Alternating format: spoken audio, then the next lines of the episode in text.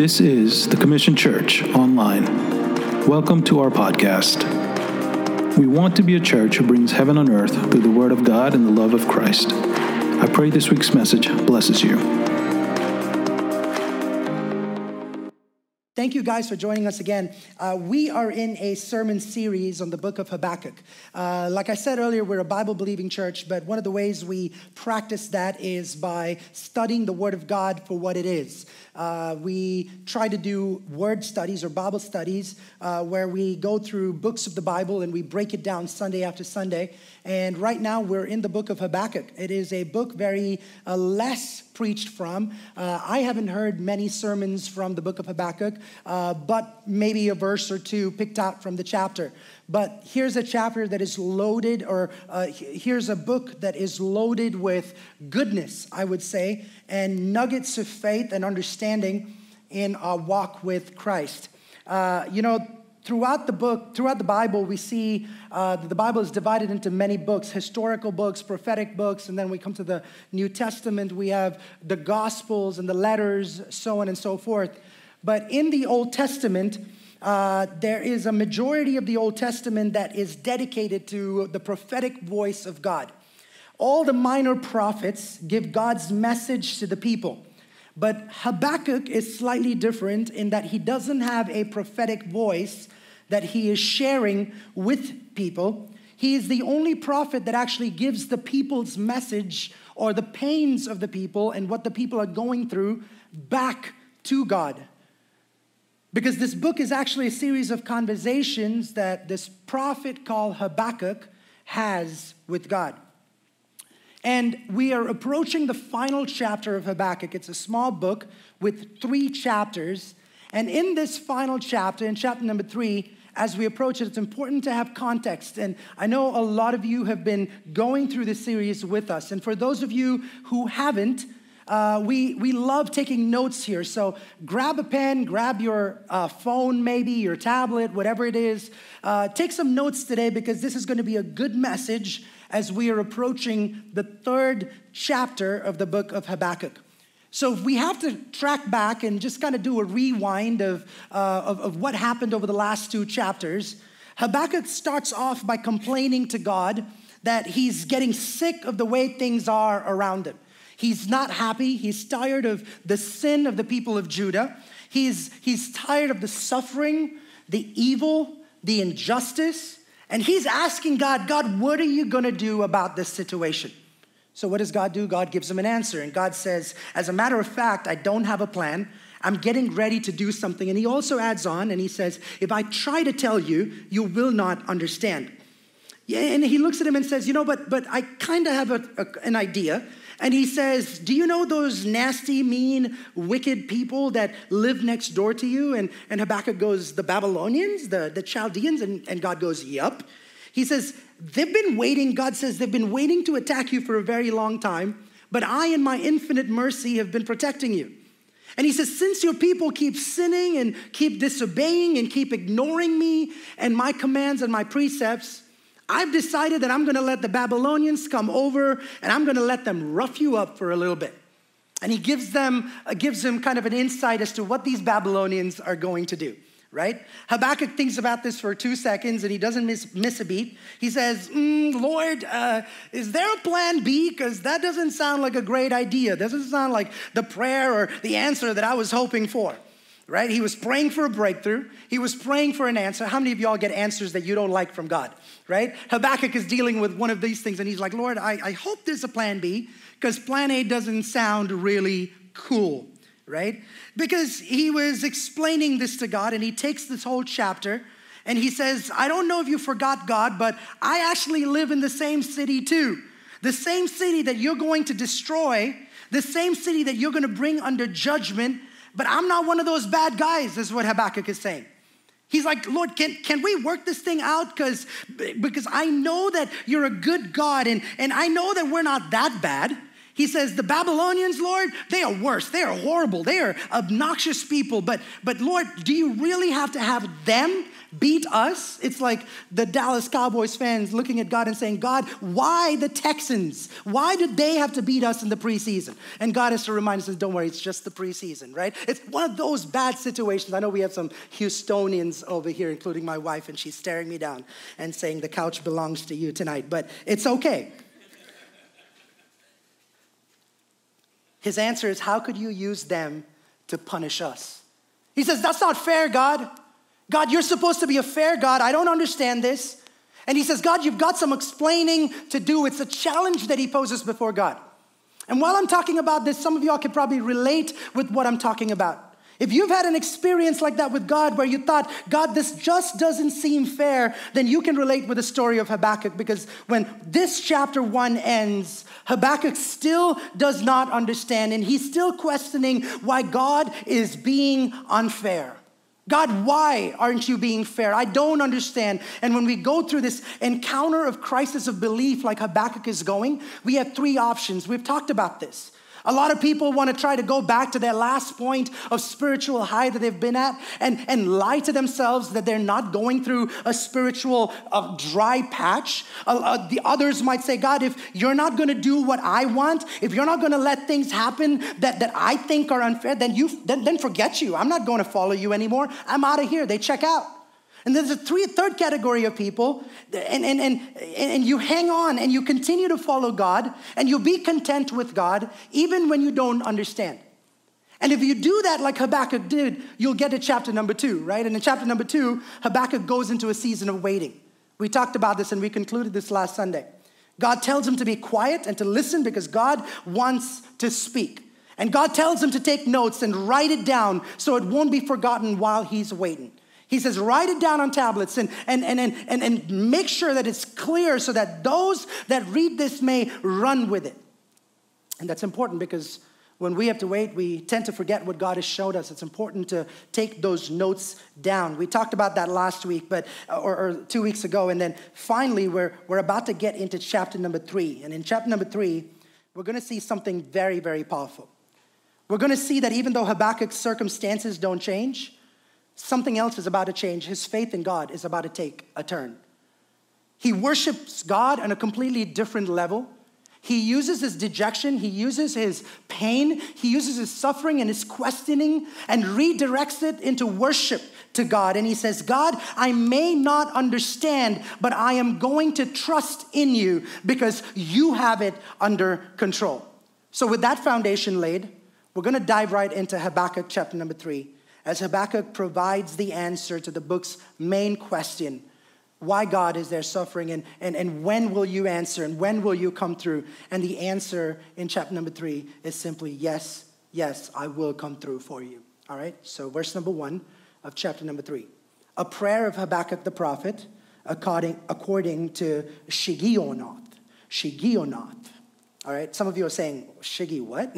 and, and, and, and that's exactly what I said too. I had to actually go in and understand and see what exactly this meant because this isn't the word that's used a lot in the Bible.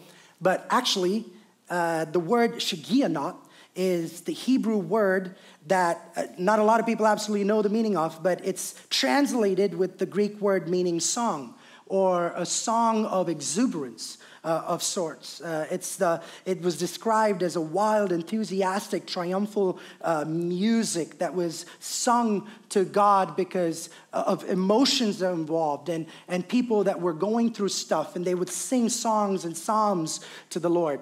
It was a pro, pro, prophetic psalm that had a very poetic tune to it. Uh, you know, uh, Corrie ten Boom uh, has a great quote that we could use as probably a subtitle to this message. And it goes like this If you look at the world, you'll be distressed. If you look within, you'll be depressed. If you look at God, you'll be at rest. Throughout this series, we've been understanding as to how important it is for us to be content with God. Jerry, in his deep voice, was introducing our video to us. And when we were trying to put this sermon series video to us, we were trying to figure out who do we use. And, we're like, Jerry, he has this deep voice. And I couldn't ever emulate it. I have this high pitched voice. But uh, he, he reminds us Sunday after Sunday, as we get into our sermon series, it's the importance of being content with God. And what we're about to watch is this prophet that is about to turn his worry into worship a prayer that he's about to give to the Lord in form of a song. In verse number two, he says, O Lord, I have heard the report of you, and your work, O Lord, do I fear. In the midst of the years, revive it. In the midst of the years, revive it, God. In the midst of the years, make it known. In wrath, remember mercy.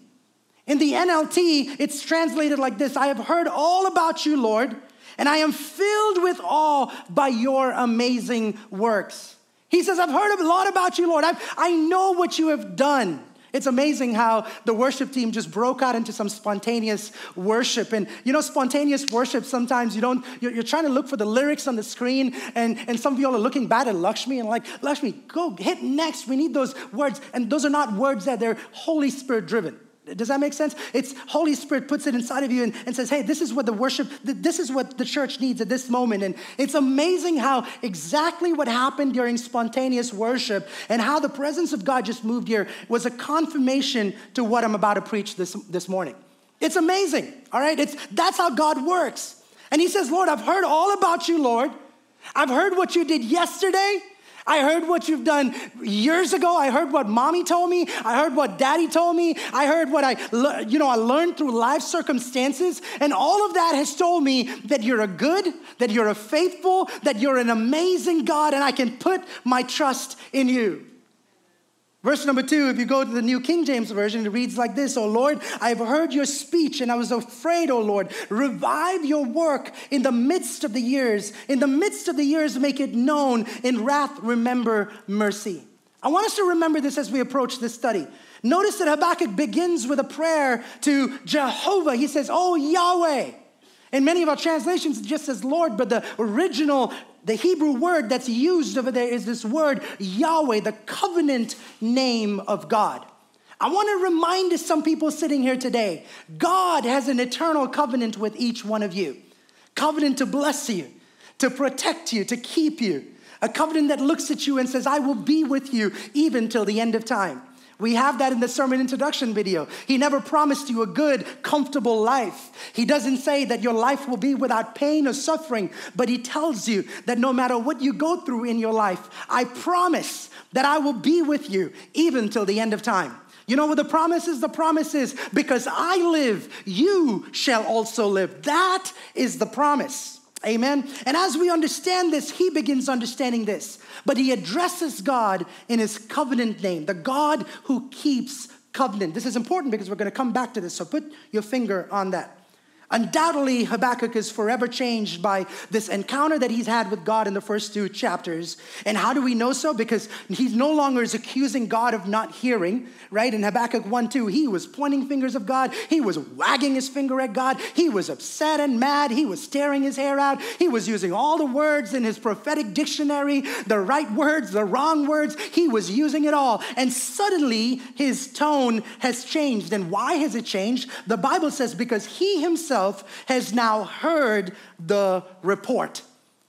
Believer, brother, sister, whoever's listening to me today, I want to remind you something. It's not wrong to be upset with what's going on around us. But in the middle of the complaining, in the middle of the talking to God, in the middle of the prayers, always remind your soul to be redirected to talk back to God and remind yourself of the goodness and the faithfulness of God. It's amazing how your soul can be calm. It's amazing how life can take a complete 180 when you remind yourself of good, of the goodness and the amazing presence of God in your lives. You know, moments of conflict have this way of sucking the joy out of any situation. It has a way of blocking out the good that exists. It has this tendency to blind us to the goodness of God. And it's amazing how, as soon as he's come out of that time of complaining, his, his complaint has changed to a petition, and he knows that Jehovah is not silent. That it's not in the character of God to look at his children and to look at the people and, and, and the ones that he has created, his children, and turn a deaf ear to them. He just knows that his time is not yet come. And what may seem to you as out of character of, of, God and what is not in the character of God, God is reminding you no, nothing has changed. I am always a God who will listen. It's just not, I'm not listening to the way you want me to listen or, or the moment you want me to listen, but but, but he's being reminded that Jehovah is Jehovah. He is God. He is able. Yahweh is still on the throne. Is this not the case in your life and my life when God reveals some aspect of truth about himself? When we, are, when we go into the scriptures and we study about God and who God is and how it relates to us, when God reveals some aspect of that truth to us, it often kindles in us this desire to know Him more, right? When we, when we get that message from God, when we hear from God, it might be on a Sunday morning, it might be during a Bible study. Man, it, it, it ignites this fire within us. That's why the Bible reminds us in Psalm 34 it says, Oh, taste and see that the Lord is good. How blessed is the man who takes refuge in him. In all of our worries and in all of our pains, sometimes the church, I, want to remind us we got to pause and we got to just taste and remind ourselves of the goodness and the amazing power of God Almighty. So in verse number two, he says, Man, Lord, I have heard your speech and I was afraid. Oh Lord, revive your work in the midst of the years. He's asking for revival. In the midst of the years, make it known. It's notable because Habakkuk only has two petitions here revive your work and make it known and remember mercy. These are his two petitions. Habakkuk's fear of the coming judgment is genuine, but his knowledge of God's merciful character is equally genuine. And, and so he intercedes for his people. And the idea is this Lord, I know that we deserve your wrath, but in the midst of your wrath, remember mercy and send revival among us. He's saying, Lord, I hope that we've not gone too far. He's saying, Lord, I admit, Lord, that we have, we have pained you, we have hurt you. We have come a long way from where we should be, God. But I pray, God, that you will send a revival among us. The moment we hear revival, there are different thoughts that come to your mind. The moment you hear revival, it's probably one of the biggest revivalists in, in America's history or the history of the United Kingdom or Christian history. There are big revivalists. We're thinking about Le- Leonard Ravenhill and the big revivalists of our, of, our, of, of our times and before our times. But revival is not an event. Revival is not something that happens under a tent. Revival is not something that you can just put together and print on a flyer and say, from this day to this day on, we're going to have revival. It's not something that you decide. This word is so polluted. I have a book that actually someone gave me when I was in Bible college because he didn't want to he didn't want me to lose the fire of God within me and he said, "Here's a book. It will teach you how to have a revival." I said, "Wait, what? Like I got to read this book and then we can, I could just have it, like I can host a revival and revival will happen. And he said, Yep. But that's far from the truth. Revival is not scripted. You know what revival is? Re- revival is the restoration of life and vitality. True revival needs to begin inside of people within the church. It needs to begin with people that are sitting over here. We can't expect revival to break out within the country or a nation or a city or a state without individuals opening their eyes and saying, God, we need to be revived. I need to be revived. There needs to be a reviving that needs to happen within me. See, revival sees a remarkable sense of the presence of God. It replaces everything else that has presence in your life and it replaces that with the presence of God. That's when revival happens. There's an unusual interest in the things of God and people that's seeking revival. Haven't you been there in your life where, man, you go through that, that season in your life where you've been through hard times, you've been through tough times, you've been through unbelieving times, but suddenly you get this desire within you to be in the presence of God, to, to not leave the presence of God. David was there once. He said, Lord, if there's one desire that I have, he says, I do not want to leave from your presence, Lord. Take me not away from your presence. I want to be in your holy temple. That is revival. It is a stirring up of the heart to the things of God. You know, you see that in those times that people would rather be in the presence of God and be at church and bring their kids to church and just about anything else that has to do with God rather than replacing that with all other recreational activities. Here's what revival is. Can I tell you what revival is? Revival one is God's work. That's what Habakkuk says. He says, God, this is yours. He says, uh, Lord, I have heard your speech and I was afraid. Verse number two, Lord, revive your work. Revival is not our work. Revival doesn't grow in the personal gain or fame of people or revivalists. It doesn't grow with individuals or movements or congregations or denominations that claim fame and gain. Revival starts when you and I pause, close our eyes in the presence of God, and we do a self check. That's when revival starts. It wasn't the work of man. I've made the mistake of saying, Lord, use me as a revivalist back when I was starting preaching and I was, you know, wanting to move and, and, and do things for God. I said, God, I want to be like so and so, and I want to be like so and so. I want to be, but God doesn't depend upon me. When there's a group of people that come into the presence of God and say, God, we need you, I need you, my family needs you, we've strayed far away, that is when revival happens. True revival is evident. Point number two. He says, Lord, and make it known. Revival should be evident. Revival is about the stirring of hearts. What happened in Wales 100 years ago?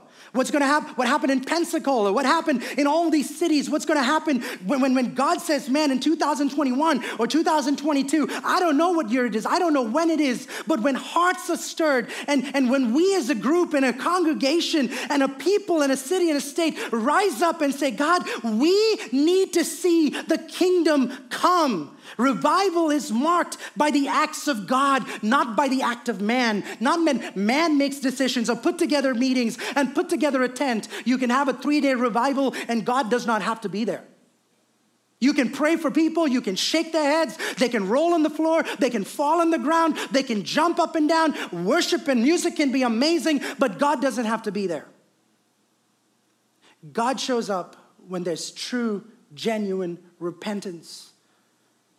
What is revival? Revival is a product of mercy. He says that. He says, Lord, what does that verse say? That the last part of that verse, he says, revive your work in the midst of the years. In the midst of the years, make it known. In wrath, remember mercy, God.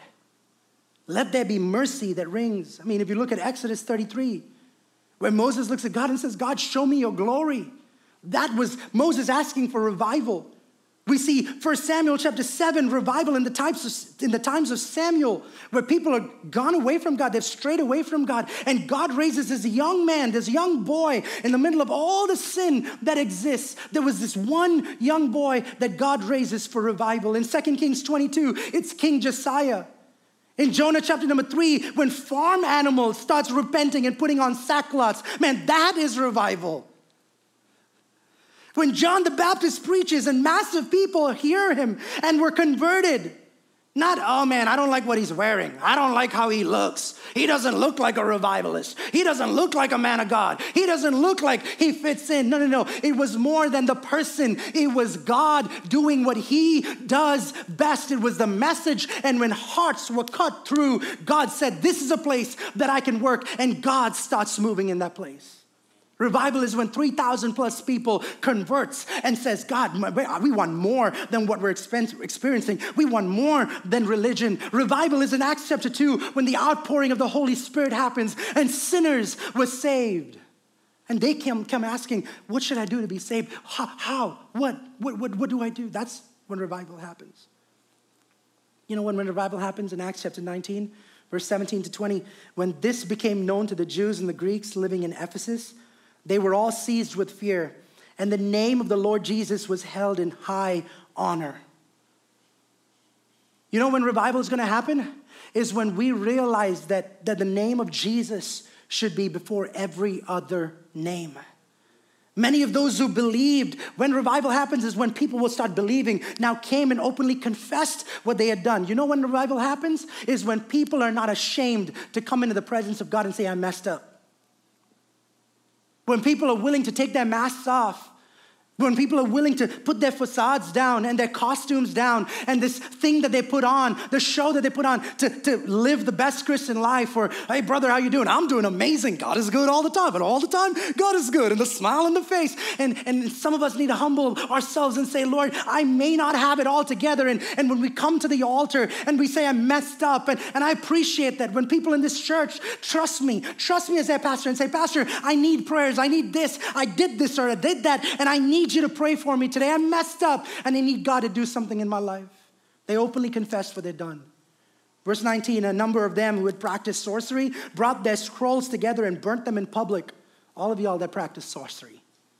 We all need to bring our scrolls. I don't know what that means to us, but whatever form or way that we are worshiping other gods than, than God Himself, where God says, You will not worship any other God. And that's entertainment. That's all the stuff that we resort to. When we bring that into the presence of God, that's what the Bible is saying. When they, when, when, when the, the, the, in verse 20, in this way, the word of the Lord spread widely and grew in power. And for the next 13 verses of chapter number three, Habakkuk remembers the great things God has done. Here's where I want to pick up today the huge victories, the power, the might of God, his miracles, the way God provided for them and saved them time after time. He saved them. Habakkuk is saying, Lord, you know what? I know you're here. And you know how I can confirm that? Because of what I'm about to say. And over the next 10 verses, listen to what he says, and I'm going to read it in its entirety. He says, I see God moving across the deserts from Edom, the Holy One coming from Mount Paran. His brilliant splendor fills the heavens, and the earth is filled with his praise. His coming is as brilliant as the sunrise. Rays of light flash from his hands when his awesome power is hidden. Pestilence marches before him, plague follows close behind. When he stops, the earth shakes. When he looks, the nations tremble. He shatters the everlasting mountains and levels the eternal hills. He is the eternal one. I see the people of Cushan in distress and the nation of Midian trembling in terror. Was it in anger, Lord, that you struck the rivers and parted the sea? Were you displeased with them? No, you were sending your chariots of salvation. Verse 9, you brandished your bow and your quiver of arrows. You split open the earth with flowing rivers. The mountains watched and trembled. Onward swept the raging waters. The mighty deep cried out, lifting its hands in submission. The sun and the moon stood still in the sky as your brilliant arrows flew and your glittering spear flashed. You marched across the land in anger and trampled the nations in your fury. You went out to rescue your chosen people. You saved your anointed ones. You crushed the heads of the wicked and stripped their bones from head to toe. Yes, God, we're going through through pain. Yes, God, we have sinned. Yes, God, we have walked away from the glory of God. But that does not change the fact, God, that you are a still a good God. You are still a faithful God. And I cannot ignore what you have done yesterday. And so today, in part number six of this study of Habakkuk, I want to talk to you about the precedence and the, unpre- the precedented and the unprecedented work of God the precedented and the unprecedented work of God. He says, Man, Lord, he takes a moment after all the complaining and all the pain and all the cloudiness has disappeared. He takes a moment, he stops, and he says, Lord, you know what? Let me take a second to think about this. And he goes back and he said, Lord, I remember, God. When we were in Egypt, God, you rescued us through the plagues, God. God, I remember when you guided your people by fire and by a cloud, Lord. Come on, am I talking to somebody? And I remember when you fed us with bread from heaven when we didn't know when our next meal was gonna come from. You were Jehovah Jireh, God. He's reminding himself of the God of covenant. Come on, somebody. This morning, some of us need to stop in our tracks of counting all the things that are going on wrong around us and say, God, I wanna take a moment to remember the God of covenant and his name is Yahweh. He said, Lord, I remember. I'm sorry, God, my bad. I remember, Lord, when the waters parted and we walked right through God. Oh, come on, somebody. Who can remember of that time when you saw the waters raging in front of you and the flood waters were about to eat you and your family up? But you stood there and you asked God, God, would you come through for me? And out of nowhere, He swooped down and took you up in His everlasting arms, and you didn't even know there was flood waters in front of you. You walked right through it, and His arm rescued you, and He's reminding you that. And He's saying, I am Yahweh, I am the covenant keeping God. Though you walk through the valley of the shadow of death, will be with you, he says. And Habakkuk takes a moment and reminds himself, Yes, Lord, I remember. And he says, God, when we were done with that, we thought it was over. How many of y'all have been through that where you thought that the, the Red Sea was done? And, and God was like, Nope, here you go, another one. It's not a sea, it's a river. But God, it's the same thing. It doesn't matter, I'm with you. He didn't say that he's going to take away the sea. He says, I'm going to be with you. I'm going to part it for you. I'm going to do what I did yesterday. My God is a God of precedence. If he said it yesterday, come on, somebody. If he said it yesterday, he's going to do it again today. He's a God of precedence. He says, I remember, Lord, when you shook the earth and the walls came tumbling down. I remember, God. He says, when, when, when in, in Gideon, when you made the stand, sun stand still. And I remember when you used the torrential rains to defeat the enemy. I remember when you used pestilence and plagues to bring the enemy down. I remember, God. Hey, we are in this real difficult situation, but I'm not going to forget what you've done, Lord. I'm not going to pretend to forget your goodness. Remember what God has done for you, church. Fathers and mothers, I want you to I want you to do this. I want y'all to talk to your children and tell them stories about God's faithfulness.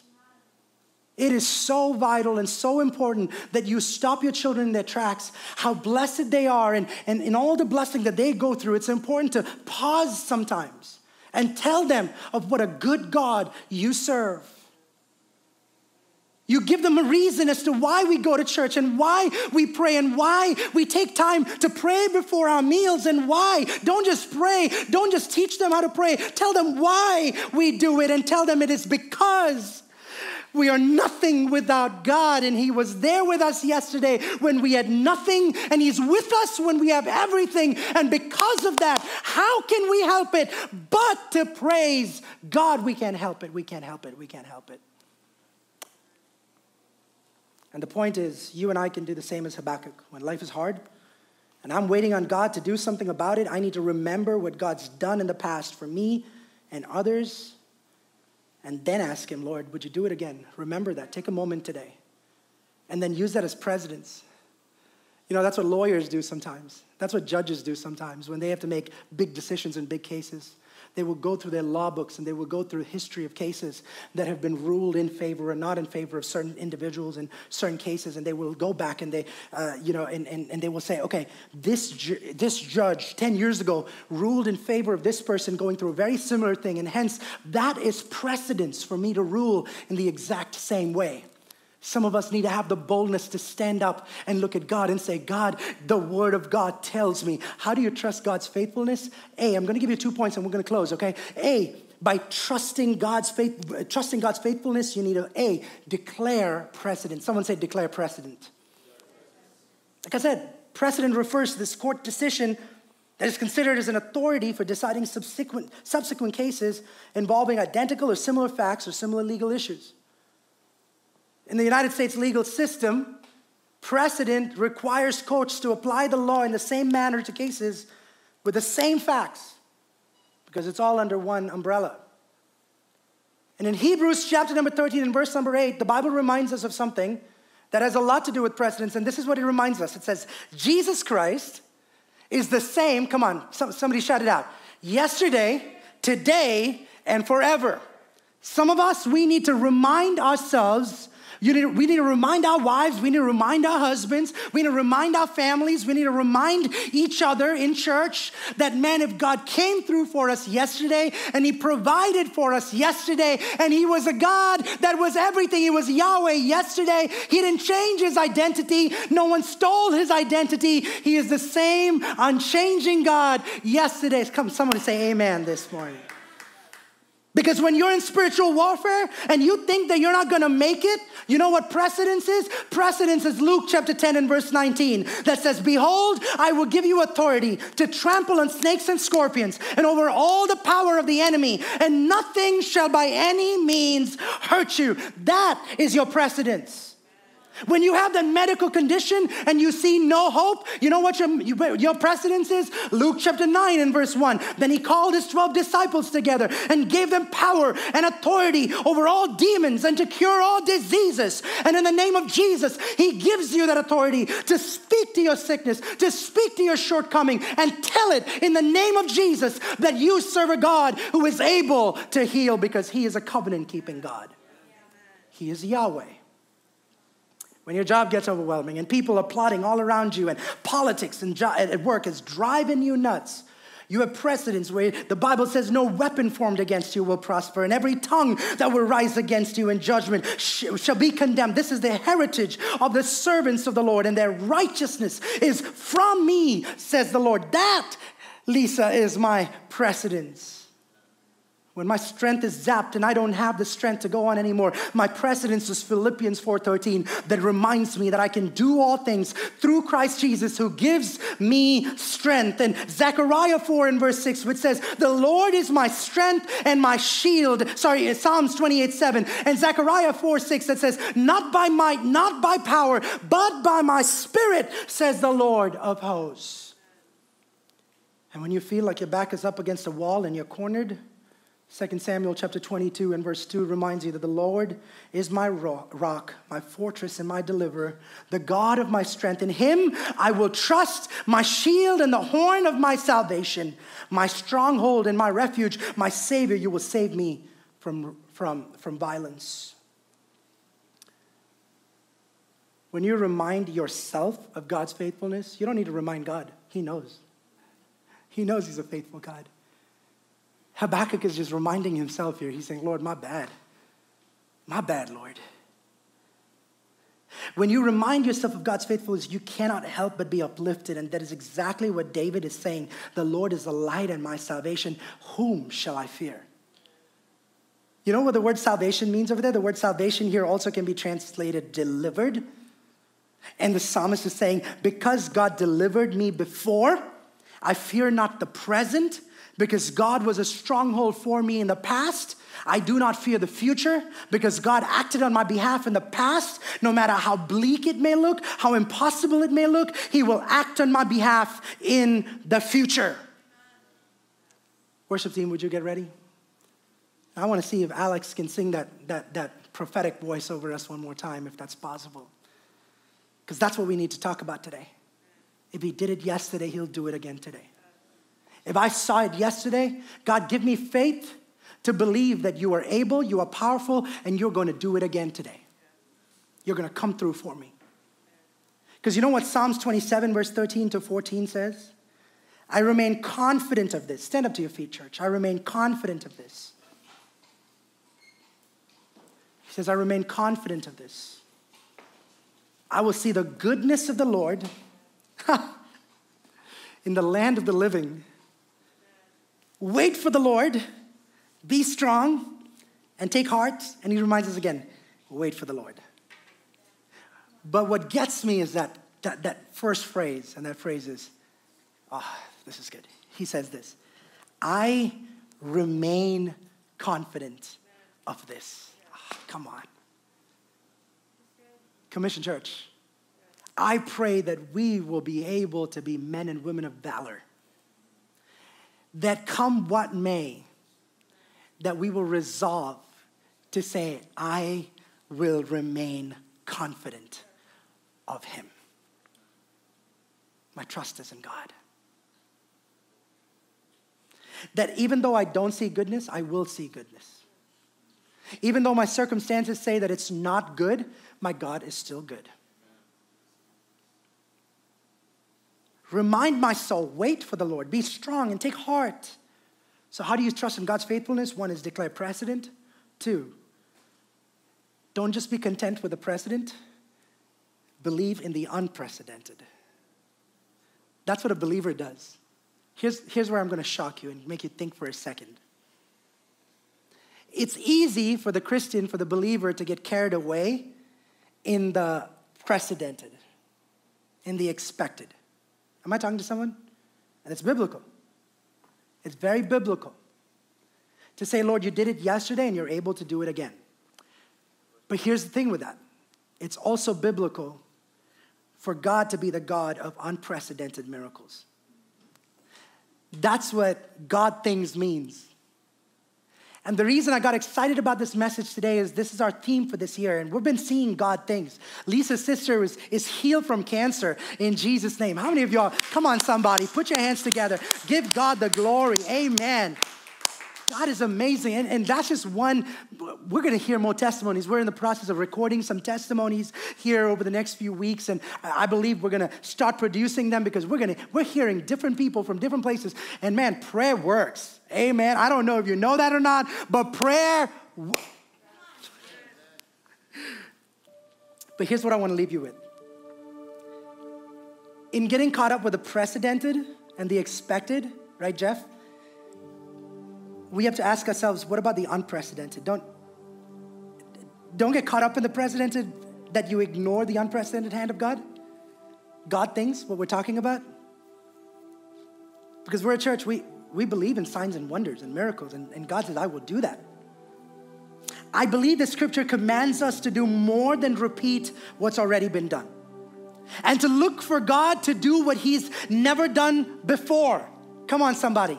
That takes another level of faith to say, God, I don't need to see it to believe it, but this might sound outrageous and this might defy medical science and this might go against everything that people believe in or think could happen. But guess what? You're a God of the unprecedented. Come on, somebody. We need some faith in this room today. That when we hear people saying, hey, pray for this and pray for this, don't just sit back and say, oh, you know what, yeah, let's, let's pray for it. No, no, no. I need some people to believe in faith, like, like literal, strong faith, and say it might sound ridiculous, but my God is a God of unprecedented miracles. Come on, somebody, you better understand this.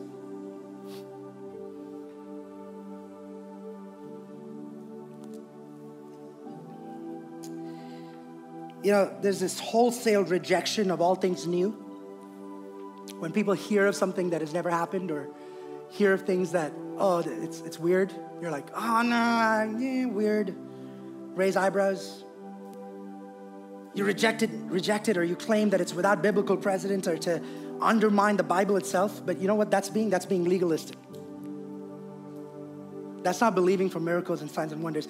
The Bible precedent is that God does things that are unprecedented. I'm gonna say that one more time. The Bible precedent is that God, we serve a God who does things that are unprecedented. Everything that is off precedent today was impossible once upon a time. Come on, am I talking to somebody? For example, I don't know what those people who gathered in the upper room were expe- ex- like expecting to experience, but Acts chapter 2, verses 1 to 4 was unprecedented. Never ever heard of.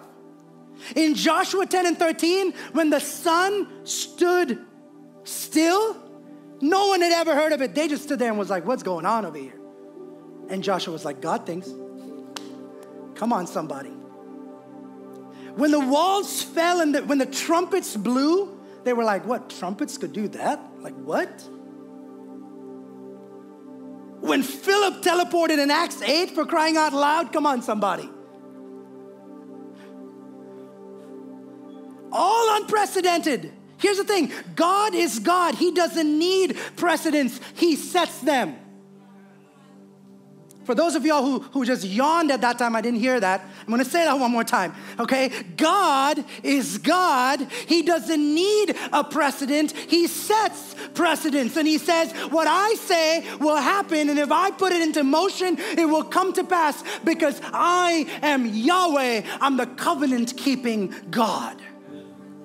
I don't know what you're expecting and praying for, but as a church, we believe in the impossible. And today, I'm gonna believe, as we are worshiping in a little bit right now, we're gonna pray for the impossible to happen. I don't know if you're ready here, but I'm pumped right now. We're gonna hear some miracles, we're gonna hear some testimonies. Because here's the thing in Ephesians 3 20, 21, you wanna hear this? This is what the Bible says. Now, to him who is able to do far more abundantly than all that we ask or think, according to the power at work within us, to him be the glory in the church and Jesus Christ throughout all generations, forever and ever. Amen. That is unprecedented. To him who is able to do far more. Look at the neighbor sitting next to you and say, Get ready for the unprecedented. Let me let you in on something, okay? Like Brandon Lake says, I've seen metal plates dissolve. Okay, I've experienced and witnessed God doing things in lives of His people that are new and certainly aren't replicas of how He moved in the Bible. And guess what? Pause there for a second. I won't lie. When it happens, it makes me very uncomfortable. My mind starts racing. I'm scanning the Bible in Habakkuk and Hebrew and, and, and James and John. And I'm, I'm, I'm saying, Lord, I need a precedent. I want, because I'm a Bible believing church. When I can't find one, I've got some questions to ask. I don't dismiss them, but I got some questions to ask. Does this in any way contradict or undermine Scripture? Question number one. Question number two is this incongruent with what the Bible teaches about how God moves in the lives of his people? And question number three is there something in me or the people that I trust that feels unsettled? The operative word here is discernment. Am I using discernment in this moment? If the answer is no on all counts, then maybe this isn't something to fear. And maybe God is following the precedent He is very clearly set in the scripture and that He is just doing something new. Certainly, God can do, and God has always done in the past, and God is able to do something new. And His word says, Behold, I will do something new. That thing that you're going through in your family, nobody in your family has ever experienced that. You've not had a history of it. People are probably looking down on you and wondering what's going on. But unprecedented God things this year. I want to claim that in your life. Thank you for listening. We love bringing you the word on so many different platforms. We are so thankful for what God is doing in and through us. We'd love for you to subscribe so you don't miss out, and don't forget to share this message if it has blessed you.